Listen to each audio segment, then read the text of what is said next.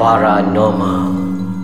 Di sebalik tabir Seekers Underground Menjejaki misteri entiti Hai Assalamualaikum Salam sejahtera Salam paranormal. Bersama aku lagi Syai Dan aku masih lagi bersorangan. Dan Alhamdulillah Aku sendiri dan juga kita semua diberikan Orang kata apa Rezeki untuk uh, Berada lagi Dan merasai lagi Nikmat Ramadan uh, tahun 2019 ni Alhamdulillah dan di kesempatan ini aku nak mengucapkan kata apa uh, salam Ramadan kepada semua pendengar yang masih memilih podcast Ais Kacang sebagai pengisian waktu lapang korang dalam kereta ke apa kan. So Alhamdulillah kita dah masuk bulan puasa ni kebiasaannya orang akan come up dengan story macam eh bulan puasa tak ada hantu lah apalah semua kan.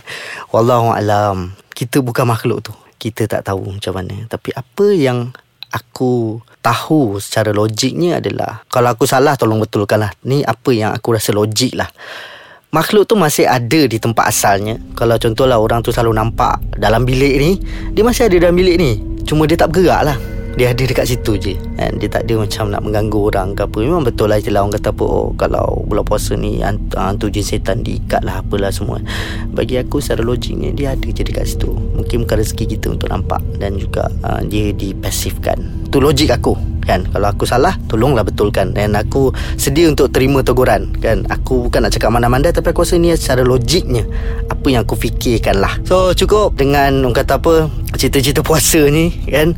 Harap korang pun dapat menjalani ibadah apa nama Ramadan tahun ni dengan lebih berkat dan lebih lancar apa semua insyaAllah. So minggu lepas aku cerita tentang pengalaman di Cameron Highland. And aku ada tertinggal sedikit cerita di mana kita orang dapat berpeluang untuk interview sendiri orang yang pernah menduduki rumah itu. So, dia masih lagi berada di Cameron Highland dan dia buka satu gerai makan. So, kita orang pergi lunch dekat tempat dekat kedai dia lah. So, kita orang terus macam cakap dia bang kita nak interview. So, dia cerita yang buatkan kita orang macam kenapa apa yang kita rasa semalam tally dengan apa yang abang ni cerita. So, cerita dia dia cakap ini adalah masa 2-3 hari pertama dia orang duduk dalam rumah tu. Kalau seingat aku lah dia cakap dalam rumah tu dia duduk masa tu ada 4 orang. Seingat aku. Abang ni memang suka masak So dia dekat Dekat dapur lah tengah masak And lagi Tiga orang ni dekat belah atas Tengah kemas bilik Apa semua Pasal orang baru 2-3 hari pindah So dia tengah Rearrange everything Apa semualah. So dalam masa yang sama orang ni tawar menawar rumah tu Pasal apa? Rumah tu Sebelum orang masuk Rumah tu dah bertahun Ditinggalkan kosong. Jadi orang buat lah Macam Macam mana Orang Melayu kita buat lah Bila masuk rumah baru. Kita Nak Nak orang kata apa Beramah mesra Dengan Segala apa yang pernah duduk dalam rumah tu kan. Jadi orang ni pun tengah tabur garam apa semua ni dengan tak semena-mena tiga-tiga orang ni berlari turun ke bawah masuk ke dapur. So abang ni macam korang kenapa ni sebenarnya? Apa yang jadi ni. So dalam masa yang sama waktu tu dah nak masuk waktu maghrib dan keempat-empat orang ni dengar jeritan suara perempuan yang sangat sayu tapi jelas dan nyata.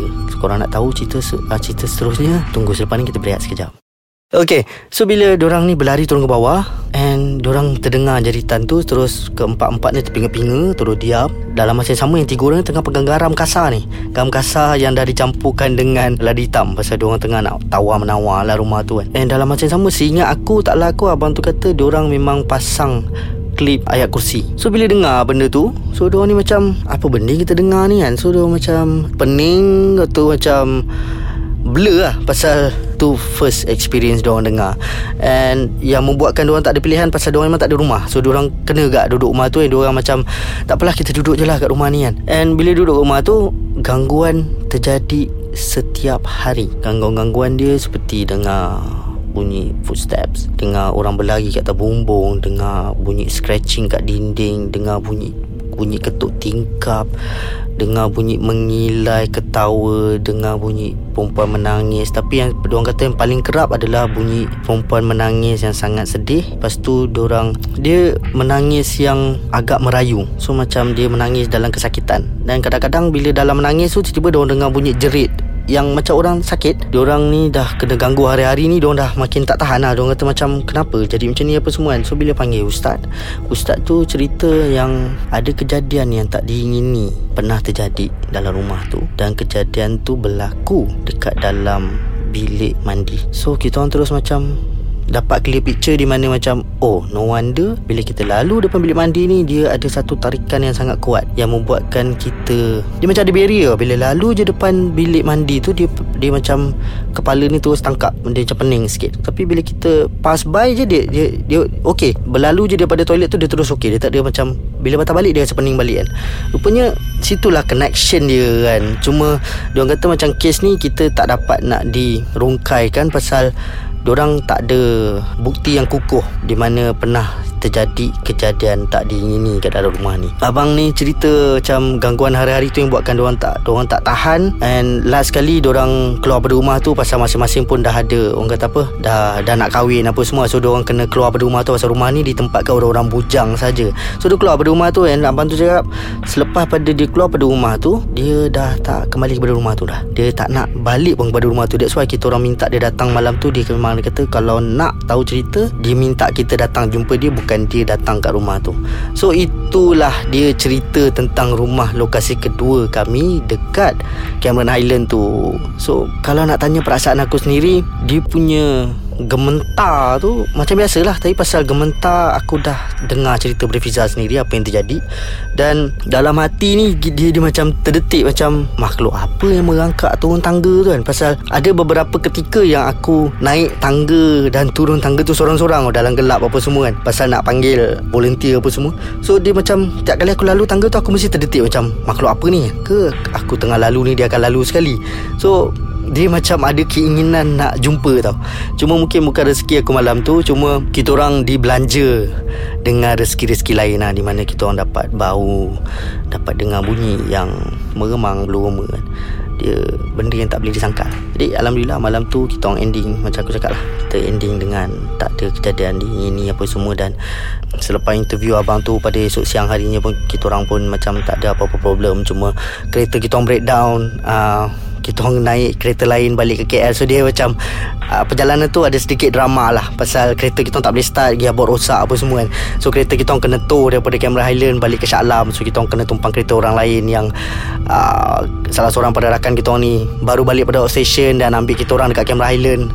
So dia jadi macam drama tapi it was worth it And kita orang ada beberapa lagi lokasi dekat Cameron Island ni yang kita orang dibenarkan untuk pergi terjah.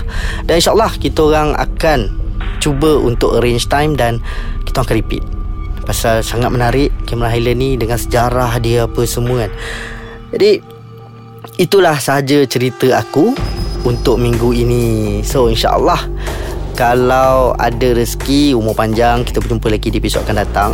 Jadi kalau korang ada apa-apa sebarang komen pendapat cadangan atau nak share cerita korang sendiri korang boleh masuk ke laman Facebook rasmi ah, iaitu page Ais Kacang MY Instagram dan Twitter handle yang sama alias Ais Kacang MY ataupun boleh layari website rasmi iaitu www.aiskacang.com.my so insyaAllah kita akan berjumpa lagi di episod yang akan datang di dalam podcast Ais Kacang segmen paranormal. Assalamualaikum